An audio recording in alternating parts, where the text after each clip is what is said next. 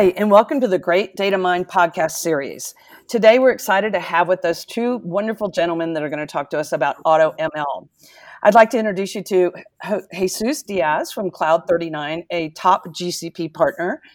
Hi, how are you doing, Jesus? I'm doing great, Julie. Thank you. Thank you Good. for having me. Really excited yes, to be doing this with you. Yeah, and Jesus is also an advisor with Great Data Minds. And then our guest of honor is Jonathan Hodges.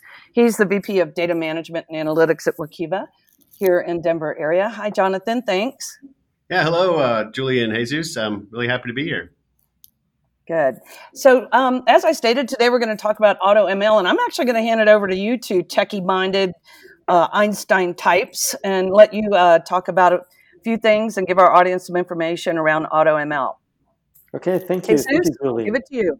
Thank you, Julie. Re- really appreciate it. So, Jonathan, uh, really excited to have you on on the Great Data Minds uh, podcast. So, can you give us a little bit of a background of uh, what you've done around data and what's your current uh, uh, work?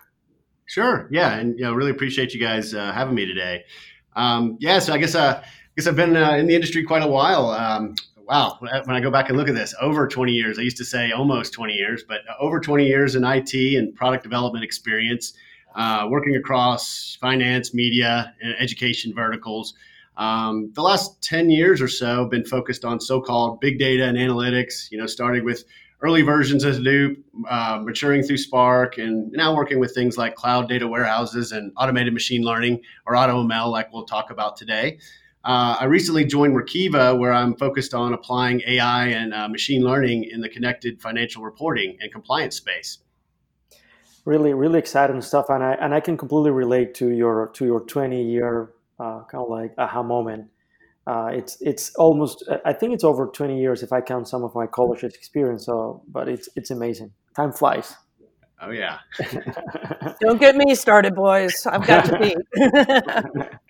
okay. So, so uh, Jonathan, you mentioned AutoML. So, can you can you elaborate a little bit more what AutoML is and and kind of like what are the key benefits that we, we can expect from AutoML?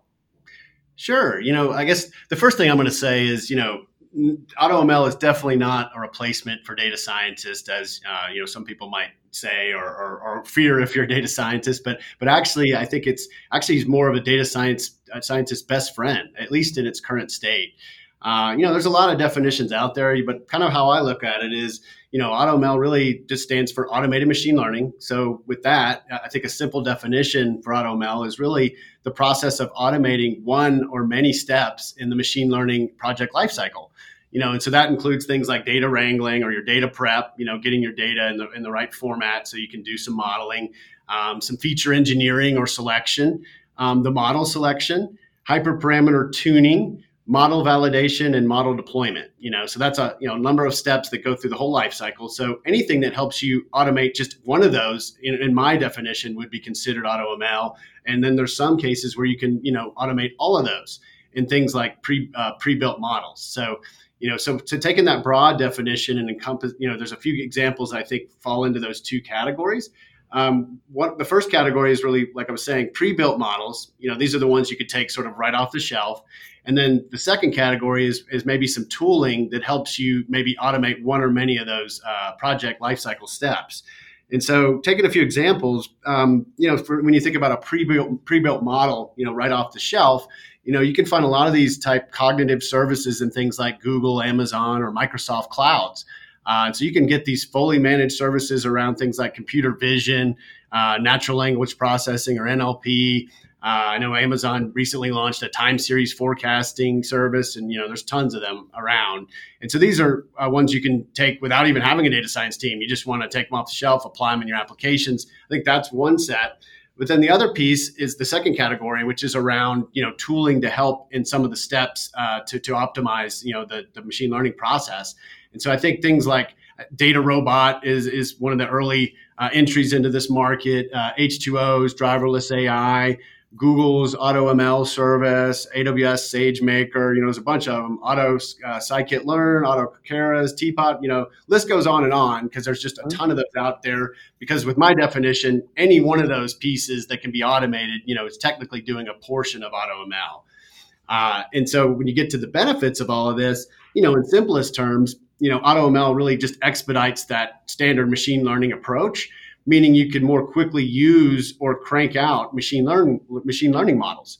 So data scientists, obviously, you know, they've got a great job and they're, and they're well compensated. So from a business perspective, that you know they're expensive resources and they're in, in huge demand, so they're hard to find.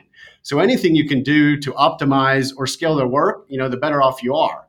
So, you know, that first category of pre-built models, you know, as I was saying, that, that truly democratizes machine learning, you know, where a company can use them right off the shelf, no data scientist, and, and kind of be off and running. Um, you know, that, and then on the flip side, you know, if you've got a data science team and, and you're using some of these tools, uh, and you want to make sure you're conscious around cost or, or timing, you know, it, it, using AutoML tooling could mean the difference between maybe hiring three or six data scientists to implement your roadmap. You know, so I think both of those are, are, are definitely big, big, um, you know, boons for these enterprises these days. But uh, and I think those benefits are the reasons you, are hearing more about AutoML and people are getting excited about it. That that's really interesting, Jonathan, and and I really like the way you put it because uh, you know my personal experience. A lot of times, uh, data scientists are a little bit worried about AutoML. They see it as a competitor or kind of like a you know lower level or lower quality uh, uh models but I like the angle that you're bringing to the whole to the whole uh, discussion. That instead of just like being a replacement for data engineers or data, I'm sorry, the data uh, the data scientists, it's more of a tool that they can use to speed up and to scale better. So that's that's pretty interesting. Um, so in your you, you, mentioned a bunch of different technologies from Google uh, uh and and, and uh, you know Amazon, uh, Microsoft. Uh, so in your in your particular case, what are your go-to technologies for implementing auto auto, AutoML? Sure. Yeah. So you know, I, I think like I mentioned, DataRobot. Yeah, so I think what DataRobot and H2O driverless are, are still, I think, the most fully featured uh, platforms if you take a, you know all the things that they um, supply. But I think many others are quickly closing that gap, particularly those in Google in public clouds like Google that you mentioned. You know, so Google, Amazon, and Microsoft, they're all investing, you know, very heavily, or actually more in their, you know, cloud-based AI offerings than any other area, um, which isn't surprising considering, you know, a lot of the demand, you know, for, for having these in, in the different industries. But you know, so today, if you're evaluating AutoML, it may just come down to what cloud your data is stored in. Uh, you know, my previous company, we were using driverless AI, but at Workiva, uh, we're, we're actually using both Google's AutoML and AWS SageMaker because we feel they'll, they'll soon surpass those other players. Um, you know, maybe they're not quite at par, but I think quickly they're going to be closing that gap. Okay, that, that's uh, that's pretty interesting. It's uh, yeah, and I think it gets to a point where a lot of those uh, a lot of those companies are going to bring kind of like similar offering, similar to what they've done on the storage and uh, and computing uh, area. So it, it makes sense here on the on, on, the AutoML. Any specific uh, implementation, any specific problem where you've used AutoML successfully? Any any battle scars that you want to share uh, today?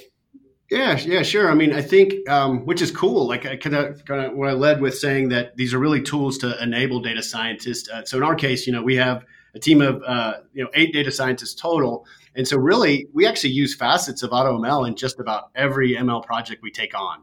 You know, so that we mostly use it, you know, for feature and model selection, but uh, we also use some of those off-the-shelf models sometimes, you know, for things like image recognition or NLP.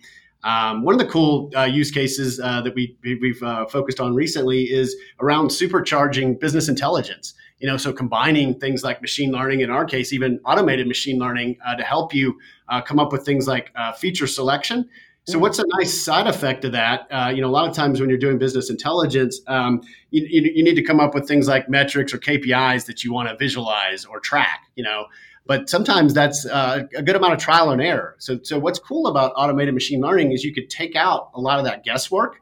Um, so you can actually come up with those uh, basically the features that you select around a problem. Well, now it can actually tell you, you know, what is the predictive power or, or the weighting of those features. And so, based on the most, you know, the, the features that are weighted the highest, you can use those to, to develop your KPIs. Uh, and then use those to track. And so it's a it's a pretty cool way to kind of combine uh, you know uh, automated machine learning and business intelligence, and we see a lot of applications for that uh, going forward.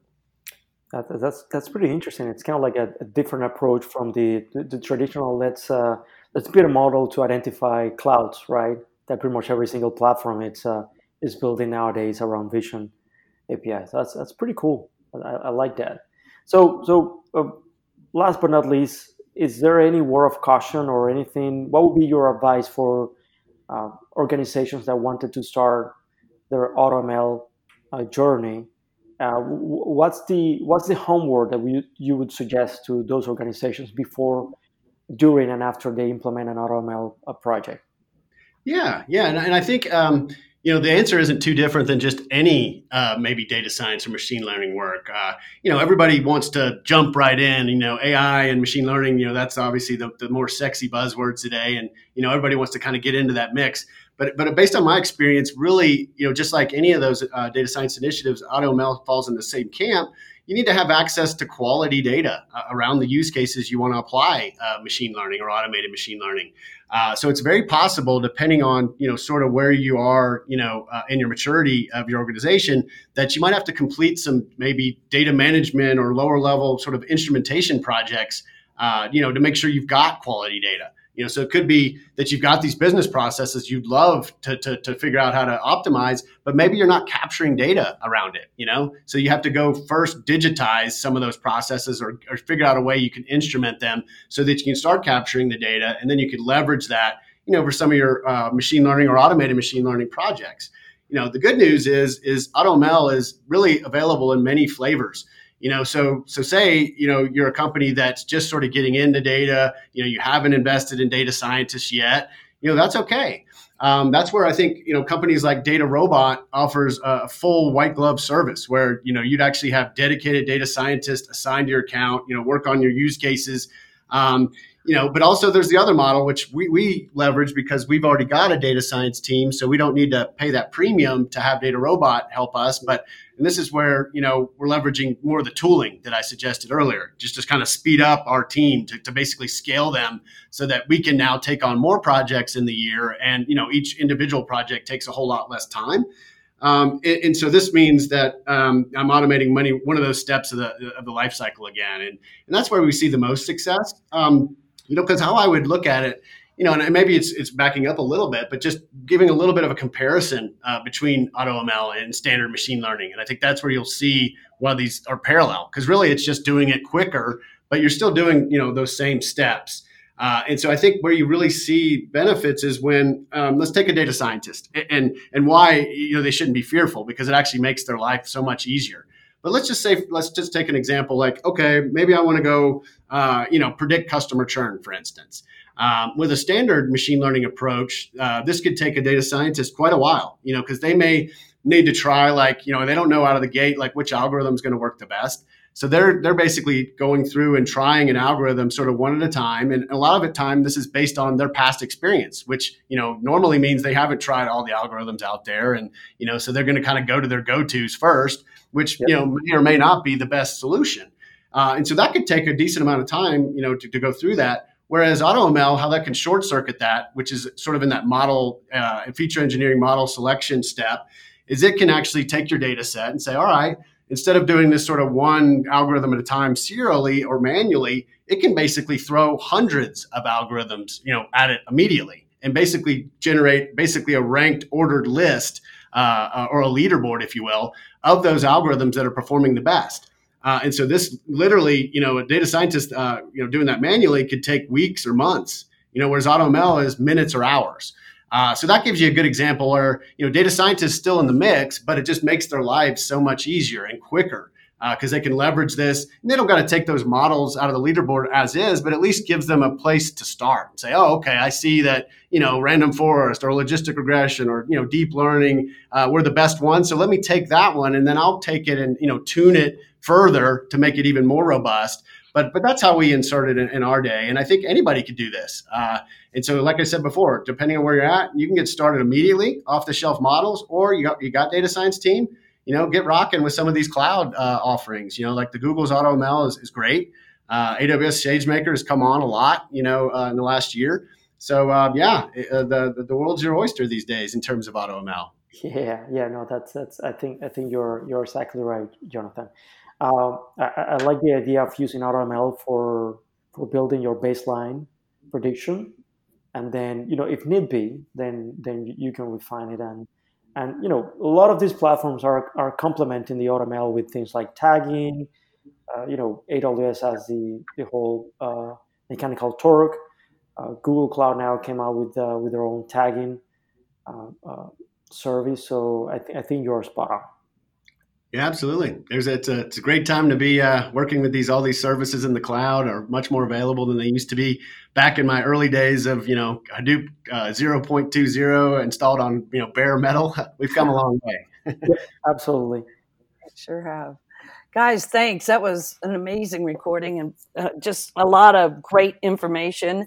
Um, I'd like to thank all of our listeners too for joining us today. And Jonathan, um, I feel confident in saying that if anyone would like to reach out to you and maybe do a peer to peer meeting that you're open for that? Absolutely. Great, good. We're supporting the community. So, and Jesus, thanks so much for joining in and, and helping us through the this podcast. And uh, once again, join us next month when we have more podcasts and more information. And have a great day, everybody. Yep. Thank you. Thank you.